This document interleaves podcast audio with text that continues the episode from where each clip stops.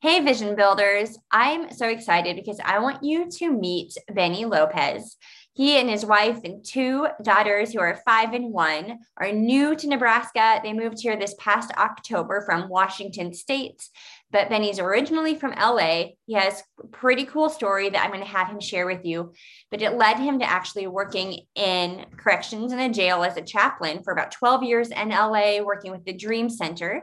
He then started working for Prison Fellowship, which led him to the great state of Nebraska, where it's, of course, colder and windier than you probably want it to be. But we're so grateful that you're here. We're grateful that you're a part of the Christ Place family. And so I would just love for people to get to know you, Benny. And so hopefully I didn't butcher kind of my little introduction for you, but can you just tell us a little bit um, about your journey? Sure. Um, well, you know, I you know was born and raised in LA um, I was raised, uh, you know, in a Christian home. Uh, my parents were both, uh, you know, pastors of a Foursquare uh, church, and uh, here in you know America, and then also in Mexico.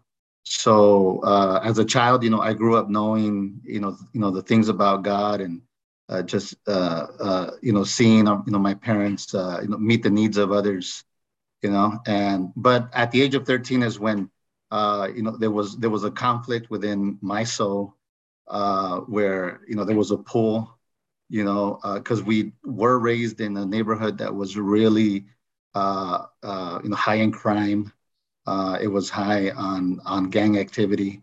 So um, it, it, you know, my friends, you know, a lot of my friends from school, you know, became part of that gang.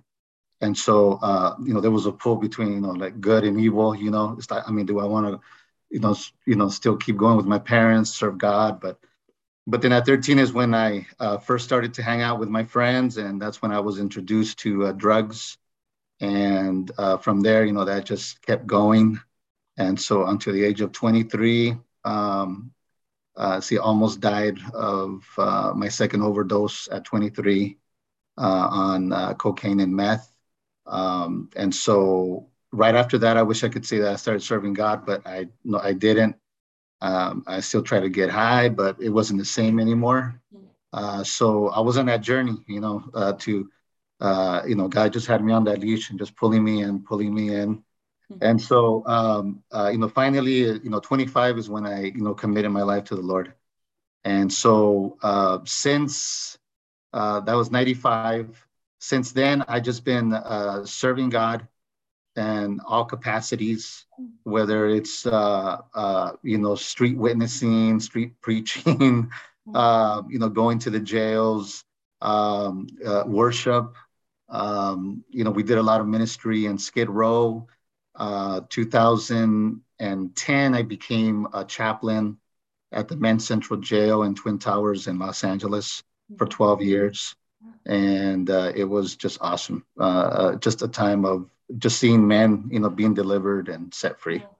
Yeah. So good. Thank you for just sharing that and getting to testify of God's restorative and redemptive nature. And so we also know that anyone who has found themselves incarcerated, they're not beyond the grace of God. And even, you know, prison reform and everything can be such a hot topic sometimes, but it's like scripture tells us to remember those who are in prison. And I love partnering with Prison Fellowship because they have such um, tangible ways to really meet needs that aren't just surface level, but like deep. And that's where really the academy comes in. I'm pumped about this program, um, but I don't feel like very many people know about it. So, talking to someone who's maybe never heard of Prison Fellowship or the academy, um, tell us why. I mean, because now you're hired to oversee this program at the Nebraska State Pen. Like, tell us all about it.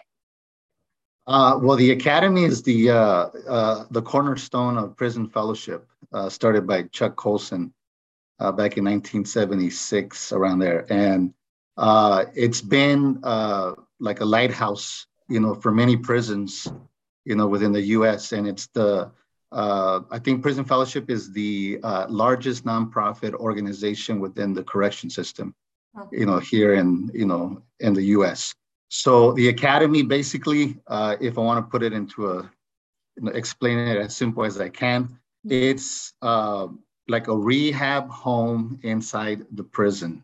Mm-hmm. And uh, so we get to choose uh, 40 men per year because it's a 12 month program. and these 40 men get to live together in the same unit you know and so they get to live life together for a whole year and uh, we we have uh, a curriculum that is evidence based and it's taught throughout the whole year.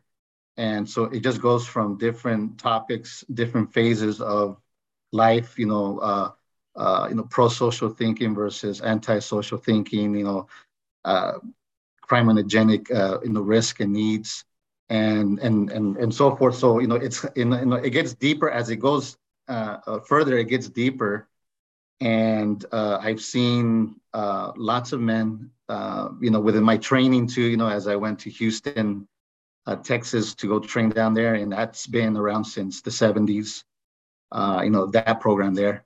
And just seeing a lot of men there just being set free you know and and so that's my that's my desire here for lincoln you know is to see a lot of men in uh, at the penitentiary get uh, you know just delivered and you know successful reentry.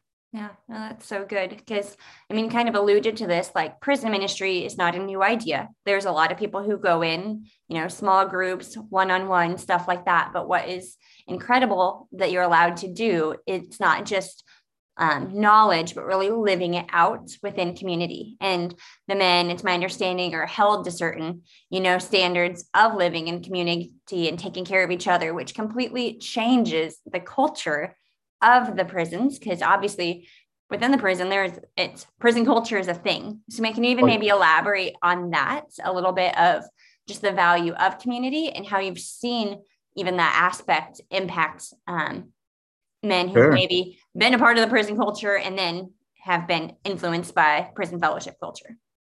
Yes, uh, I mean currently right now I have about 38 men, uh, and I would say about four of them are uh, prior, you know, graduates, and and so you know they come alongside of me and um, you know they want to help, you know, because you know it was it was a positive thing for their life. Uh, so so so right now you know I have them as mentors, uh, you know, to the men in the you know unit. And so, um, I mean, from what I've seen, you know, personally, um, you know, I got a story about, um, um, see, two men. Uh, one one of them is uh, you know Jonathan. You know, we'll say his name is Jonathan. Uh, he has been in prison since he was 19. Now he's 36. Um, you know, uh, half of his sentence was served always in the hole because he was always attacking uh, officers you know, and so he was part of a, you know, you know, a prison gang.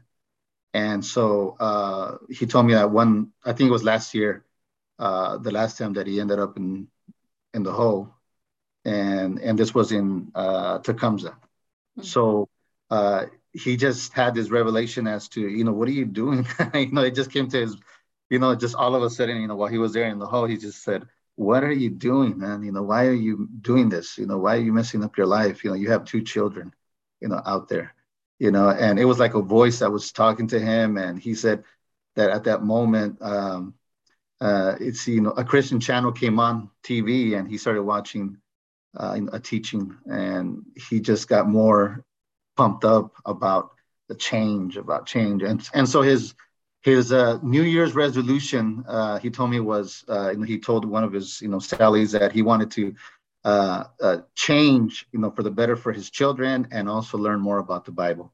Mm. And so he applied for prison fellowship, but because of his background, uh, Intel had had a, you know, said no, you know, to him.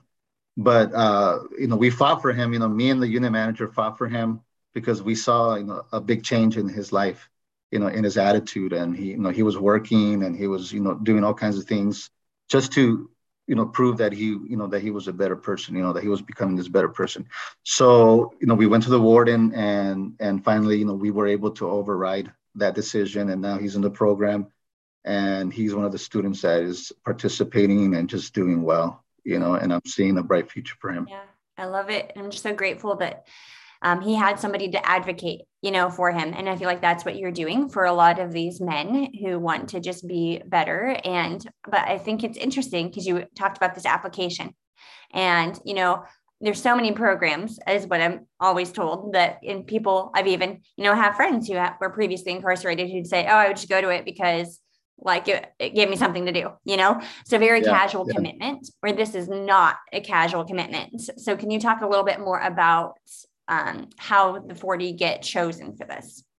Uh, well, they, you know, they go through a, uh, uh, you know, application process, and then uh, we sit down with them and interview them. Uh, we try to find out if they're really, uh, um, you know, ready for a change as well. You know, we have to, you know, know how to read them as well. You know, or or have the you know gift of discernment, as we would say in the church. You know, uh, so uh, and then plus that, uh, I think I get a lot of feedback from uh, the unit manager, the caseworkers, and they're able to also to give me uh, tons of information you know on the individual whether hey you know they've been working they've been staying away from this group they've been uh, you know showing signs you know yeah. uh, and so uh, and then one of the things too that i see is uh, uh, if they're going to be pests so like if, if if they're constantly coming up to me you know when i'm there and they're like hey you know have i been approved you know it's like uh, so you know i had this one guy that I, I think like 12 times, you know, he came up to me all the time, you know, like, hey, you know, where's my application? Is, you know, is my application approved? Is it approved? I really want to get into this program. So, you know, when I see that, I see somebody that's that's really, really, really pressing in for change, you know, and they really want to become a part of, you know, the program. So it's a 12 month program. You know, once they get in, uh, there are community rules. Uh, they have to uh, live by those rules in community. Uh, you know, uh, no fighting, uh, no cussing, uh, no, um, see, not being disrespectful towards me or towards those who are participants as well, uh, or to the staff. Uh, they have to abide by, of course, you know, the, you know, DOC regulations as well too. Um, see, so, so they're held at a higher standard and they know it, you know, yeah. and they know it. And so, and so, you know, every time that I go inside, I'm, uh, and I see them, you know, some of them come to my office and they're like, man, this is getting hard. You know, it's getting hard because, you know, I want to do this, I want to do that. And, and so then we sit down and we talk about it. And, and, uh, and so then they come to like realize, okay, yeah, this is, this is part of the journey. This is part, you know, it doesn't mean that you're not going to make mistakes, yeah. but it means that you're going to own up to them. And it means that you're going to be able to realize, hey, you know, what I did was wrong and how can I correct it, you know? And so, yeah, it's a, it's a tough program. Yeah, no, which makes it worthwhile for sure. And so obviously you have such great access to all of the men. You have previous graduates who are also helping mentor, but that's still like a lot. And so as um, the church does want to get more involved with helping see the success of this program. What does it look like for someone to get involved with um, the academy with Prison Fellowship? Well, um, yeah, that's what we're looking for right now because uh, uh, you know the prison is allowing uh, volunteers to come back in. And so uh, what a volunteer, you know, it's, you know, somebody that would be interested in uh, doing some classes because, you know, apart from my classes, you know, that I do during the day or like in the morning, uh, there are two courses uh, that need to be taught uh, by volunteers, and that is Alpha and Celebrate Recovery. Mm-hmm. And so, uh, uh, Prison Fellowship, um, say, you know, if you are uh, you know, approved, say by you know prison fellowship through the process of prison fellowship, and then through the process of the DOC, then uh, prison fellowship will train you uh, to become that facilitator. You know, so so you know you don't have to have any type of. Uh, uh, uh, I mean, it would be nice if you had a background in both both of you know Alpha and Celebrate Recovery, but yeah. if you don't, um, uh, you know, and but you're apt to teaching and you love facil- you know facilitating and and just uh, you know being around uh, people, then uh, you know you're a great candidate for that, and Prison Fellowship will train you.